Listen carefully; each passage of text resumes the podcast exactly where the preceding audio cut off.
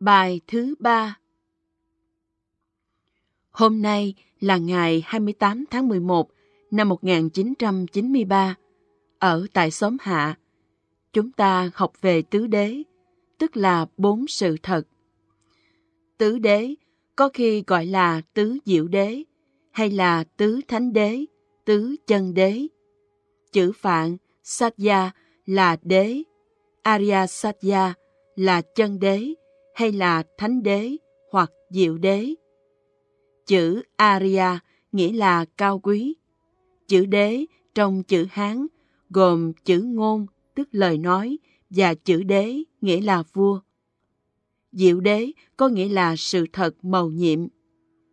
Tứ diệu đế, Katvari Arya Satyani là bốn sự thật rất quan trọng, màu nhiệm và chân thật. Tư diệu đế là đề tài giảng pháp chính thức đầu tiên của Bụt sau khi thành đạo mà nay còn chép lại. Và chúng ta sẽ thấy đó là những điểm căn bản của đạo Bụt. Pháp thoại đối nhau Sau khi thành đạo dưới gốc cây bồ đề, Bụt nghĩ đến chuyện đi giảng dạy, vì Ngài biết việc tu hành không nhằm giải thoát cho riêng mình, mà còn giải thoát cho mọi người và những loài chúng sinh khác. Bụt lưu lại nơi cây bồ đề một thời gian khá lâu, nhiều tuần lễ, để chứng nghiệm trạng thái an lạc, tự do của người đạt đạo. Đồng thời, Ngài cũng nghĩ cách mang tuệ giác của mình hiến tặng cho mọi người. Trong đó sẽ có cha mẹ, có những người thân và những người đang đau khổ hoặc sẽ đau khổ. Trong thời gian đó, Bụt ở trong xóm Uruvela tiếp xúc với người dân trong xóm, người lớn cũng như trẻ con. Ngài chia sẻ những điều chứng ngộ của mình với các thí chủ nuôi Ngài trong những tuần lễ đó. Bài pháp thoại chính thức đầu tiên Ngài đã giảng ở một khu vườn gọi là Vườn Nai, Lộc Uyển, phía bắc thành Ba La Nại, Benares. Ngài giảng cho năm người bạn tu khổ hạnh cũ của Ngài. Trong đó có Kiều Trần Như, Côn Dana. Lúc đầu, Ngài muốn tìm gặp hai vị thầy cũ của mình.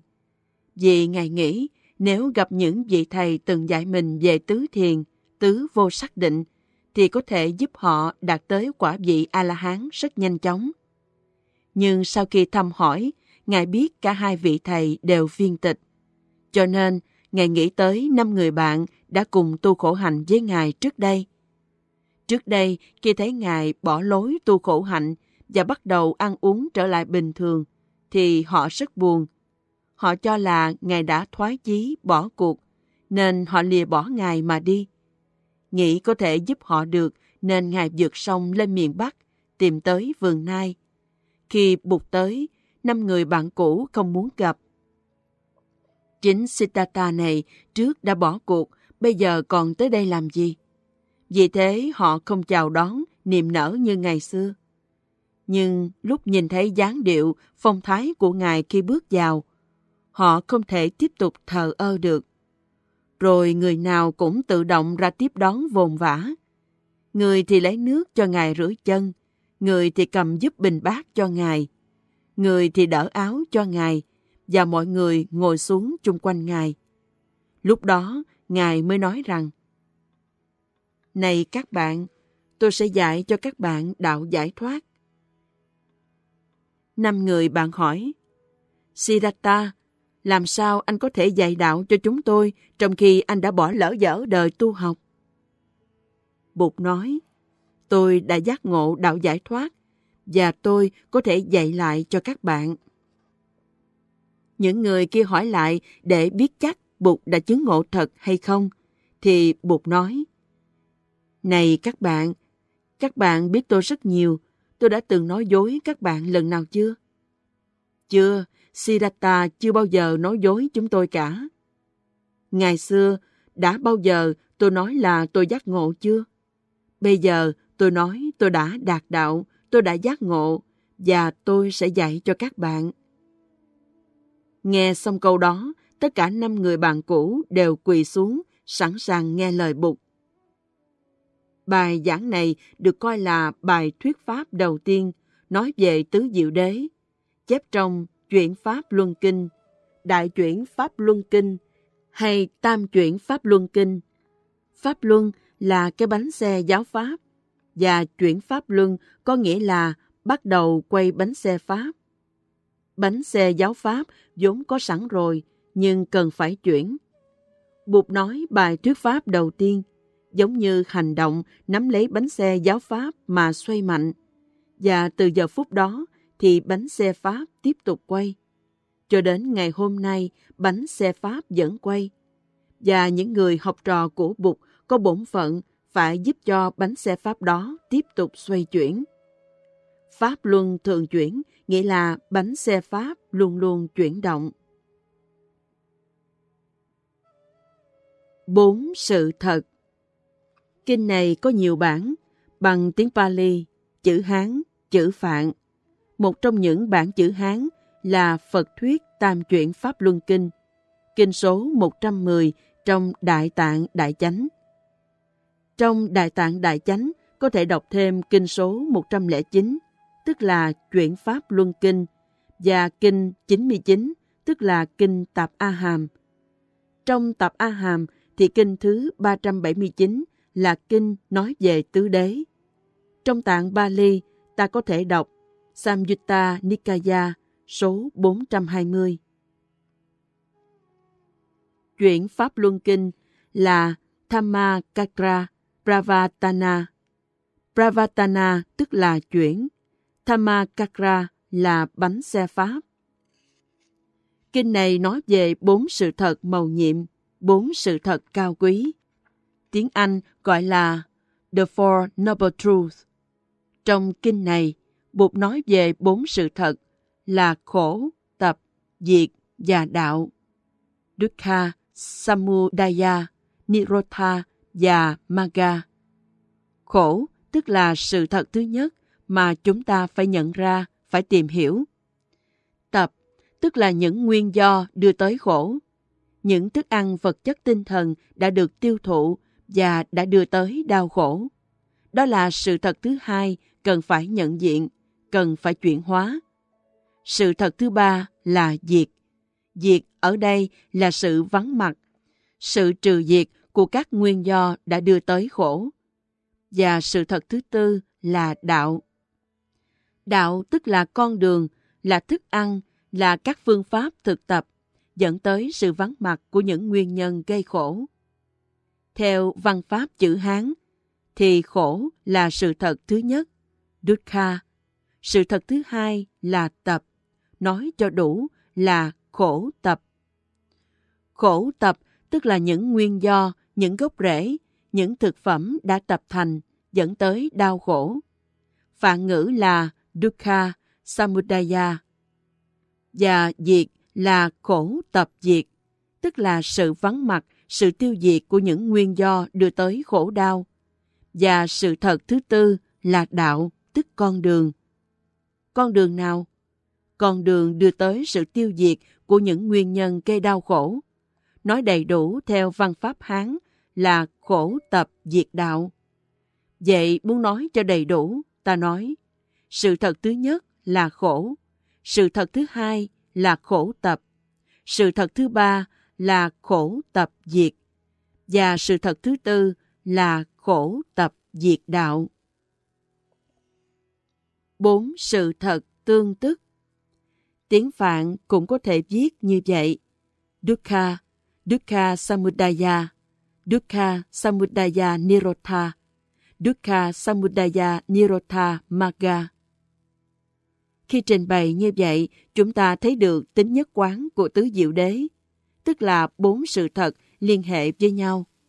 Đạo có liên hệ tới khổ, mà nếu sự thật về đạo không liên hệ tới sự thật về khổ, thì đó không phải là cái đạo mà Bụt đã nói. Dầu hay cách mấy, nhưng nếu không có khả năng chuyển hóa đau khổ, thì đạo đó ta không cần. Mà hễ đạo liên hệ tới khổ, thì tất nhiên liên hệ tới khổ tập, tức là những nguyên do gây ra đau khổ. Và nếu liên hệ tới khổ tập, thì tất nhiên liên hệ tới khổ tập diệt. tức là ước muốn làm cho khổ đau vắng mặt. Muốn cho khổ đau vắng mặt thì những nguyên do của khổ đau phải vắng mặt. Vì vậy, diệt có nghĩa rõ ràng là sự vắng mặt của khổ đau và của những nguyên do đưa tới khổ đau.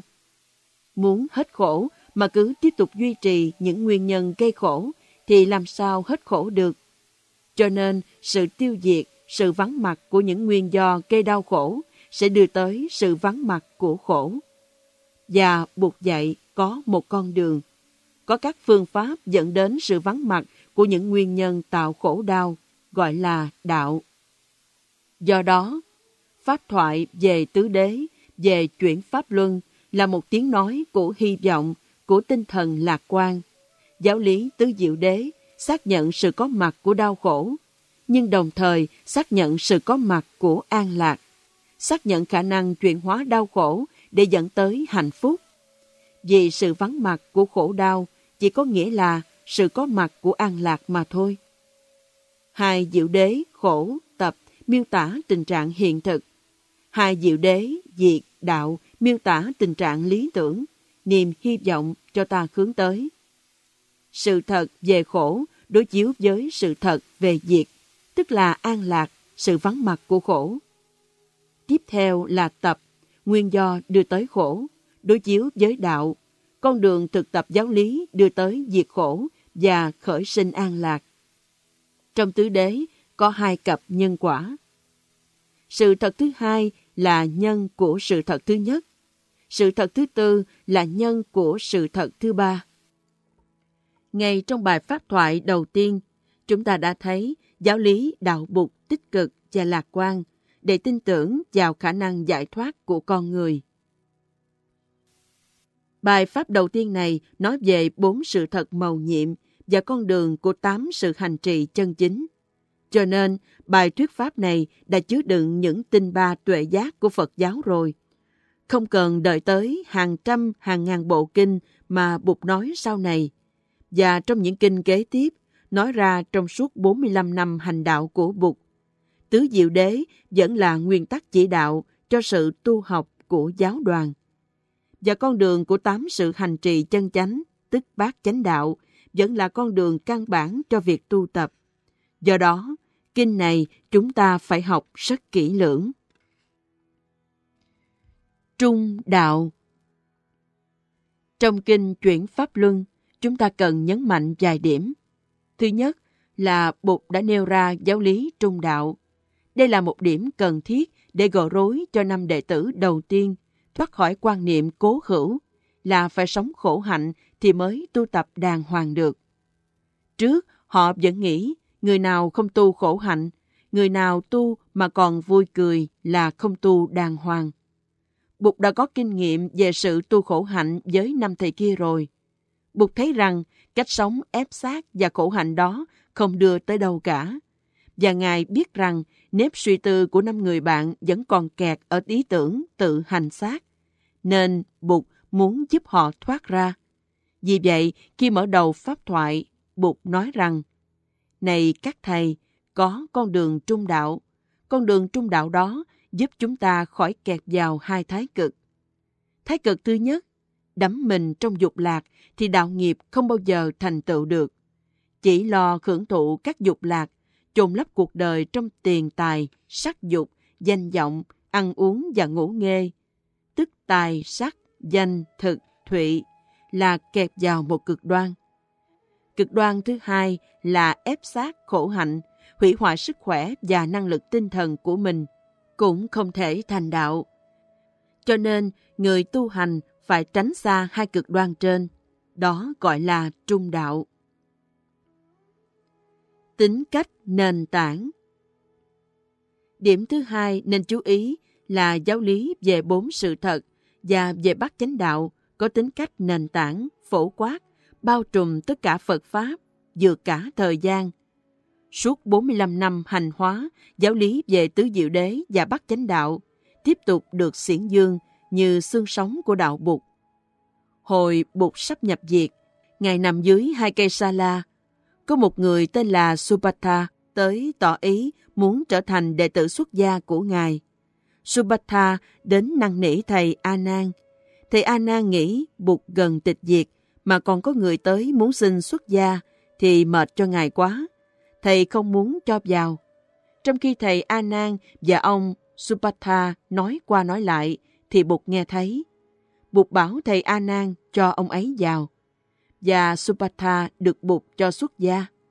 Subhatha hỏi, Bạch Đức Thế Tôn, con muốn biết các vị đạo sư nổi tiếng đương thời tại các nước Ma Kiệt Đà hay Kosala, các vị đó đã thật chứng ngộ chưa? Chúng ta nhớ rằng, lúc đó, thời giờ của Bụt còn rất ngắn, có thể chỉ còn mấy chục hơi thở nữa thôi. Vậy mà ông ta lại hỏi những câu như vậy. Bụt trả lời, Này Supatha, chuyện mấy ông đó có giác ngộ hay không, nó không quan trọng. Vấn đề quan trọng là thầy có muốn giác ngộ hay không. Nếu thầy muốn tu hành để giác ngộ, thì thầy phải thực tập con đường bát chánh đạo. Vì ở đâu có bát chánh đạo, thì ở đó có tuệ giác và an lạc. Câu nói đó chứng tỏ bát chánh đạo, giáo lý giảng trong bài pháp thoại thứ nhất, được nhắc lại trong pháp thoại sau cùng của Bụt. Bài pháp thoại cuối cùng rất ngắn, chỉ mấy phút trước khi Bụt nhập Niết Bàn mà thôi. Cho nên, chúng ta hiểu và nhớ rằng con đường của tám sự hành trì chân chính, tức bát chánh đạo, là xương sống của giáo lý đạo Bụt. Tính cách nhập thế Điểm thứ ba chúng ta để ý trong bài pháp thoại đầu tiên là tính cách nhập thế của đạo Bụt. Trong bát chánh đạo có chánh ngữ, chánh nghiệp, chánh mạng, vân vân. Chánh ngữ tức là sử dụng ngôn ngữ từ bi, trung thực. Chánh mạng tức là sử dụng các phương tiện sinh sống chân chính, không vi phạm đức từ bi. Nếu Bụt tính chỉ dạy đạo cho một số người sống ở trong rừng, xa lìa thế tục, không cần nói chuyện với ai, không phải làm nghề nghiệp gì để sống ở đời, thì chắc Bụt không cần dạy về chánh ngữ và chánh mạng. Nhưng Bụt đã giảng giáo lý chánh ngữ, chánh nghiệp và chánh mạng. Nghĩa là giáo lý này không phải chỉ để dành cho mấy vị thầy tu sống với nhau trên núi. Giáo lý này là cho cả thế gian. Vì sống trong xã hội nên ta phải sử dụng ngôn ngữ, phải có nghề nghiệp sinh sống chân chính người xuất gia cũng phải có phương tiện sinh sống chân chính, là sự tu học và công việc hoàn hóa, cứu độ của mình. Đi bộ trong hình thức thiền hành để xin ăn, đó là phương tiện sinh sống và hoàn hóa của người xuất gia. Người tại gia cũng phải có những phương tiện sinh sống hợp pháp, phù hợp với từ bi và trí tuệ. Bác chánh đạo có chánh ngữ, có chánh mạng, chứng tỏ rằng đạo Bụt là để dạy cho tất cả mọi người trong xã hội. Và như vậy, đạo Bụt là đạo đi vào cuộc đời, đạo nhập thế, chứ không phải là đạo của người chán đời, từ bỏ cuộc đời.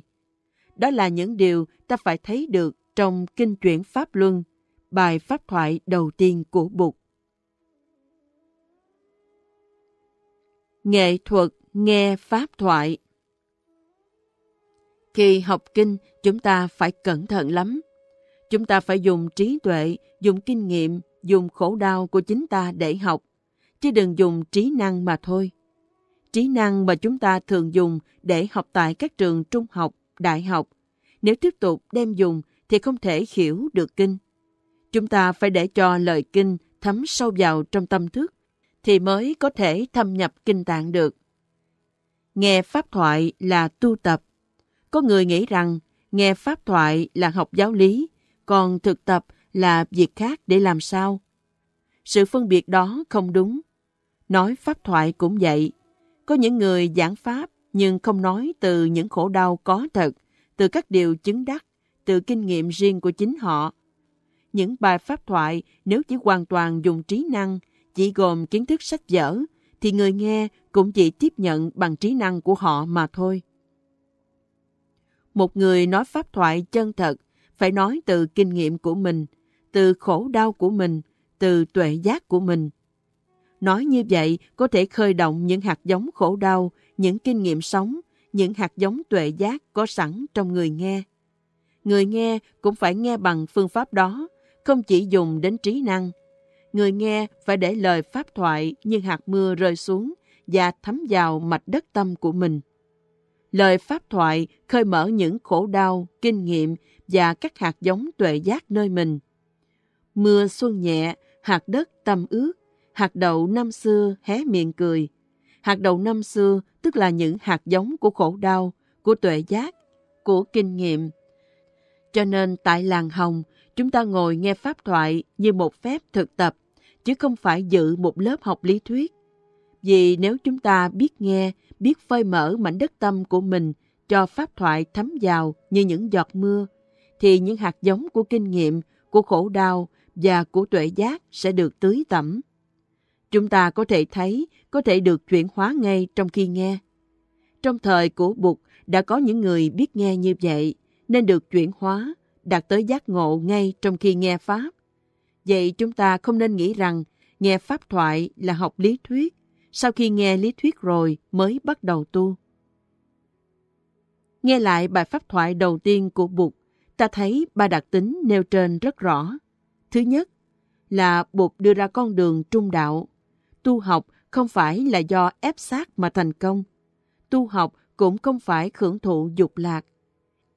Nét thứ hai là giáo lý về bốn sự thật mầu nhiệm và con đường của tám sự hành trị chân chính có tính cách vượt thời gian, bao trùm tất cả đạo bục. Và nét thứ ba là giáo lý đạo bục ngay từ đầu đã có tính cách nhập thế, áp dụng cho tất cả mọi người. Và qua những đặc tính đó, chúng ta thấy được tấm lòng từ bi của Bụt. Bài pháp thoại này chứng tỏ Bụt đã quán chiếu, đã thấy rõ tâm ý của năm người bạn cũ.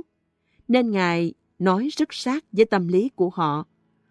Lòng từ bi ấy chúng ta thấy rất rõ trong bài pháp thoại này. Tính cách khế cơ của giáo pháp chúng ta cũng thấy ngay trong bài pháp thoại này. Cố nhiên, buộc thấy những hạt giống tiềm ẩn trong lòng năm người đệ tử đầu tiên. Cho nên, khi nói, Ngài biết rằng cơn mưa chánh pháp sẽ thấm vào tâm họ. Khổ và lạc Học mà không cẩn thận, chúng ta có thể có khuynh hướng lý thuyết hóa giáo pháp của Bụt. Lý thuyết hóa giáo pháp là một điều không có lợi cho đạo, cho bản thân mình hay cho người khác. Rất nhiều người trong chúng ta thích lý thuyết hóa. Chúng ta muốn chứng minh giáo lý này là đúng, là hay, là chân lý, chứ không thao thức tìm hiểu và hành trì giáo lý. Ngõ hầu đem lại an lạc cho mình và cho người. Chúng ta chỉ muốn làm những nhà truyền giáo. Chúng ta chỉ muốn khoe với người khác rằng ta có một tôn giáo rất đặc biệt, rất hay, rồi tìm mọi cách để chứng minh rằng tất cả những điều Bụt nói đều là chân lý tuyệt đối cả. Ví dụ, Bụt nói sự thật thứ nhất là khổ. Ta bèn dùng tất cả tài năng của mình, ngôn ngữ của mình để chứng minh rằng tất cả đời này đều là khổ hết. Và cứ thế, tốn biết bao nhiêu giấy mực, bao nhiêu thời giờ để chứng minh một sự thật mà Bụt không cần chứng minh là cuộc đời này có khổ. Nhưng đời có khổ mà cũng có vui. Bụt cũng nói có khổ thọ và có lạc thọ. Các lý thuyết gia mới tìm cách chứng minh thêm rằng cái lạc thọ đó chẳng qua cũng chỉ là khổ thôi. Khuynh hướng muốn giải thích, chứng minh, biện luận và binh vật này nằm trong tất cả chúng ta và nhiều thế hệ liên tiếp đã làm công việc lý thuyết hóa đó. Có sự phân biệt ba loại khổ là khổ khổ, hoại khổ và hành khổ. Có người không hiểu chữ khổ khổ, nói rằng đã khổ rồi lại chồng chất thêm cái khổ nữa. Cuộc đời chỉ có khổ thôi, không có gì là niềm vui nữa. Thật ra, đây chỉ là một cách phân loại có thể giúp ta dễ tìm căn nguyên của khổ. Loại đầu tiên, khổ khổ, dukkha, dukkhata, có nghĩa là một cảm thọ khó chịu. Chữ Hán là khổ thọ, như đau răng, cảm giác đau nhức vì răng hư hoặc khi bị người ta chọc giận, chúng ta đỏ mặt tía tai, tức muốn dở ngực. Đó là những khổ thọ. Trời lạnh quá mà không có đồ ấm, không có lò sưởi, ta rung lên cầm cập. Cảm thọ đó là một khổ thọ. Khổ thọ là loại khổ thứ nhất, khổ khổ. Loại khổ thứ hai là hoại khổ. Hoại khổ nghĩa là có những thứ vốn không khổ, nhưng khi tiêu hoại thì sẽ tạo ra khổ. Ví dụ lá gan của ta, bây giờ không có bệnh, nhưng thế nào cũng sẽ yếu, sẽ già, cũng sẽ mất khả năng làm tiêu chất cholesterol. Thì lá gan đang hàm chứa hoại khổ. Từ ý tưởng này, người ta dễ đưa tới những cách nhìn bi quan. Những thứ bây giờ tốt cách mấy cũng mang sẵn mầm khổ ở trong, vì đó cũng là hoại khổ. Bây giờ anh cười đó, anh vui đó, nhưng một ngày kia anh cũng khóc, cho nên nỗi vui của anh không có thật. Chỉ nỗi khổ có thật mà thôi. Đó gọi là hoại khổ. Tất cả các pháp có sinh có diệt, cho nên khổ là tính chất phổ biến của dạng pháp. Thứ ba là hành khổ. Hành là các hiện tượng kết tập mà thành. Dịch tiếng Anh là formation. Chúng ta đã học chư hạnh vô thường. Vô thường, thay đổi thì thế nào cũng đưa tới sự tan rã. Vì vậy nên khổ. Trong các hành, các hiện tượng đều chứa sẵn hạt giống của khổ đau cả. Đó gọi là hành khổ. Các nghĩa như vậy thì người ta thấy tất cả đều là khổ. Và những thứ mà chúng ta gọi là lạc, là không khổ, đều không có thật. Cách giải thích đó đem một đám mây u ám tới che phủ cả giáo lý tứ diệu đế. Khổ bao trùm tất cả. Nhưng nếu đem bó đuốc của đạo lý duyên khởi mà soi chiếu, thì chúng ta thấy thế nào? Ta sẽ thấy rằng khổ cũng là một hiện tượng được tập thành, được kết tạo bởi những thứ không phải là khổ. Trong những thứ đó, tất nhiên có lạc. Chúng ta đã biết, nếu không có bên trái thì không có bên mặt. Nếu không có trên thì không có dưới. Đó là lý duyên khởi. Làm sao chúng ta có thể công nhận chỉ có mặt khổ thôi và bỏ mặt không khổ?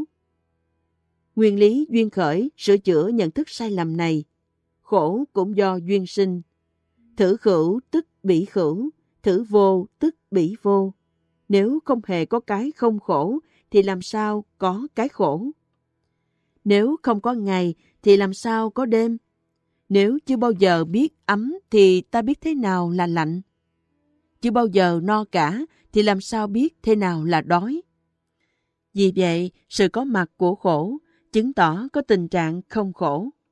Đó là giáo lý duyên khởi, rất đơn sơ và rõ ràng. Hơn nữa, sau khi nói sự thật thứ nhất là khổ, Bụt lại nói sự thật thứ ba là diệt. Diệt là sự vắng mặt của khổ đau, tức là không khổ. Tại sao người ta lại muốn bảo hoàng hơn vua và nói tất cả chỉ có khổ thôi? Sự thật thứ ba là hết khổ, tức là an lạc. Bụt có nói về an lạc rất nhiều. Ngài nói tới hiện tại lạc trú, nghĩa là trú trong an lạc ngay ở đây, ngay giờ phút hiện tại. Đó là một lời tuyên bố rất mạnh mẽ. Cho nên, chúng ta phải dẹp bỏ khuynh hướng tìm cách lý luận, chứng minh tất cả chỉ là khổ, là một điều buộc không chủ trương. Buộc chỉ muốn nói rằng ta phải công nhận sự có mặt của những đau khổ, phải tiếp xúc trực tiếp với những đau khổ, phải quán chiếu chúng thì mới tìm ra đường thoát. Bụt không bao giờ nói rằng tất cả đều là khổ, anh không có đường thoát. Về sự thật thứ nhất, Bụt nói khổ cần phải được nhận thức, cần phải được công nhận. Đây không phải chỉ là một lời diễn tả thực tại, mà chính là một ánh đuốc soi đường. Kinh truyện Pháp Luân nói, đây là khổ, cái này là khổ, nghĩa là phải nhận diện cái khổ. Đây là một lời khuyên thực tập chứ không phải là một lý luận. Nếu anh khổ mà không nhận diện được thực trạng đau khổ, thì anh làm sao đi xa hơn được? Nếu anh bị ho lao mà không biết rằng anh có cái khổ ho lao, thì bệnh lao sẽ càng trầm trọng. Vì vậy, việc đầu tiên là phải nhận thức tình trạng khổ của anh. Nỗi khổ của anh là nỗi khổ nào, anh phải nhận diện. Người say thường nói rằng, tôi đâu có say. Người đang giận thì nói, tôi đâu có giận. Thái độ thông thường của chúng ta là như vậy. Việc gì đâu mà tôi phải giận. Tôi như thế này mà anh nói tôi sai à? Thường thường chúng ta cũng không mấy ai công nhận nỗi đau khổ của mình. Muốn nhận diện khổ đau, chúng ta phải sử dụng năng lượng của chánh niệm. Chúng ta phải sử dụng tuệ giác. Chúng ta phải nhờ đến tăng thân. Chúng ta phải biết nương vào thầy, vào bạn và vào sự quán chiếu của chúng ta. Để có thể nhận diện niềm đau, nỗi khổ của chúng ta, phải biết đó là niềm đau, nỗi khổ nào. Đó là hành động đầu tiên để chuyển bánh xe Pháp.